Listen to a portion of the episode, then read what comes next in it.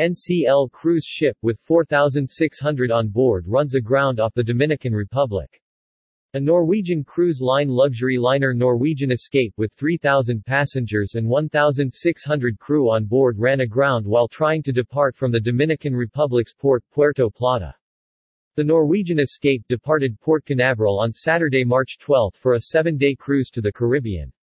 Puerto Plata in the Dominican Republic was the luxury cruise ship's first port of call. According to Dominican Vice Admiral Ramón Gustavo Betances Hernández, the Norwegian Escape ran into trouble shortly after it departed Puerto Plata port, when the ship struggled with strong 30-knot winds which left it requiring support from tugboats to free it.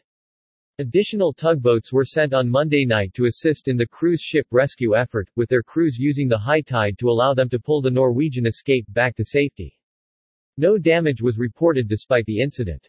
The Norwegian Escape, which is around 326 meters (1,070 feet) long and weighs 165,000 tons, was traveling to the U.S. Virgin Islands and British Virgin Islands before heading on to the Bahamas.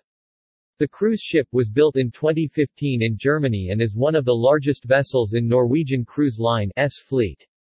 The Norwegian Escape grounding comes as the Dominican Republic was marking an upswing in cruise visits and passengers. According to local news, 11,700 cruise passengers visited the Dominican Republic's two ports last week aboard a total of 7 cruise ships, a new peak for the winter season. Counting crewmembers, over 18,600 foreigners arrived by cruise ship last week in the Dominican Republic.